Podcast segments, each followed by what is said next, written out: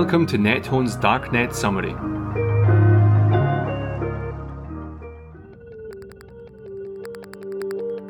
NetHone is a fintech company that fights online transaction fraud using its proprietary software solution. In order to keep clients safe, we keep track of what's happening in the darknet, the sometimes murky underbelly of the web where fraudsters exchange the tools and knowledge to plan their criminal activities. That's why we've created this podcast to share with you what our experts have found during their investigations.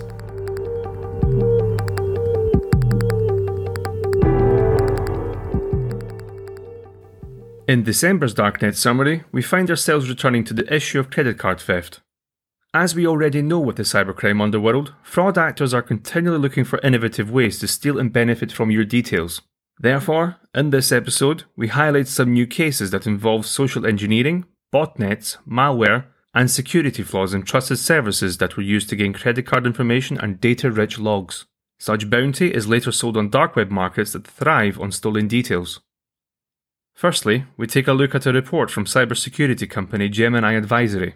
They identified 316 worldwide e commerce sites that were infected with Trojanized Google Tag Manager containers as part of an ongoing MageCart campaign.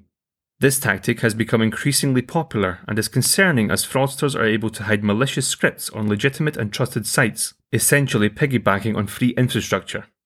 Here to explain more is Nethone's intelligence specialist Michał Barbash. The Google Tag Manager platform, known as GTM, provides web authors a means to update measurement and other code fragments on their sites or mobile apps. The GTM site provides a web-based interface to create and manage Google Tag Manager containers, which in turn provides a perfect malware delivery system. This technique capitalizes on the ability to place JavaScript within the GTM container.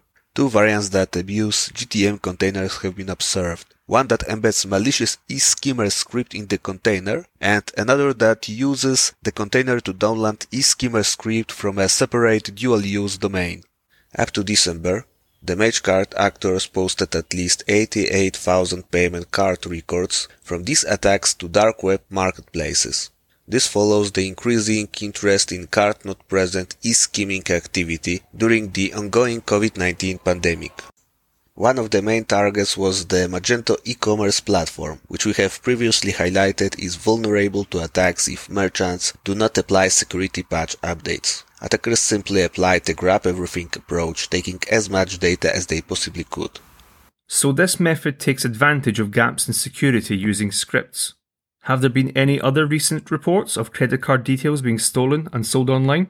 Unfortunately, yes, simply because credit card fraud has been on the rise during the pandemic. But there's more. Not only are credit card details being sold, on the dark web, criminals can buy so-called logs that contain a lot of stolen data from a single victim. Credit cards, accounts, website cookies, autofill data and other information about the victim's compromised device. These so-called logs have become popular as the information they contain is much more effective than using only stolen accounts or stolen credit cards as they allow fraudsters to imitate victims more efficiently. The more information a criminal has on the rightful owner of a credit card, the easier it will be to imitate them and defraud a stolen card.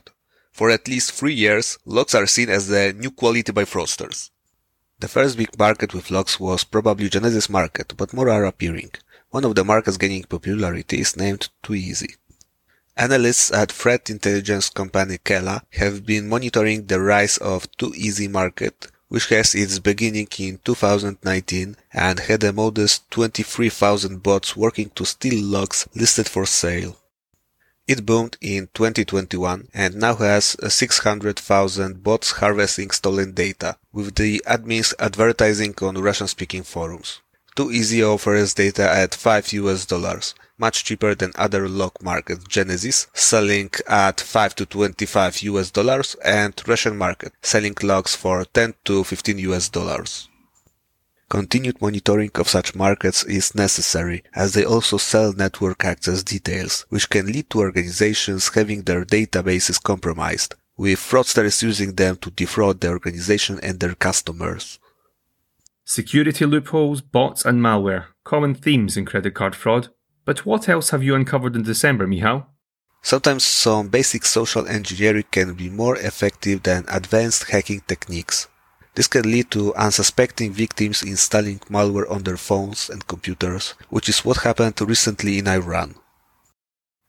Security company Check Point Research uncovered a campaign by fraudsters impersonating Iranian governmental bodies, sending mass SMS messages with requests to download Android apps. The messages claimed that a complaint had been filed against the victim and that an application needed to be downloaded in order to respond and resolve the issue. Once downloaded, the apps gave hackers access to victims' personal messages. Victims were also asked to enter credit card information in order to pay a service fee, at which point attackers gained valuable card information for future use. With access to a victim's messages, attackers could also get past two-factor authentication systems. Around 1000 victims downloaded the malicious software and typically each had 1 to 2000 US dollars stolen from their accounts. Thank you, Michał. Such cases serve to highlight that threat actors will always try to gain access to sensitive data in order to monetize it. Responsibility for security falls upon major banking and tech services, but also on average internet users. Each of these groups should take adequate cybersecurity measures to protect themselves and their data. This is why we continue to monitor the dark web environment, to continually match the fraudsters' tools and techniques. That's the end of the Darknet summary. Be sure to subscribe to our podcast and tune in next month for the latest episode of the Darknet summary. Our blog at nethone.com also contains a wealth of expert analysis on the dark web and anti fraud issues in general, so feel free to check us out. If you wish to contact us regarding anything you've listened to or have general suggestions for us, we'd be delighted to hear from you. Send us an email to contact at nethone.com.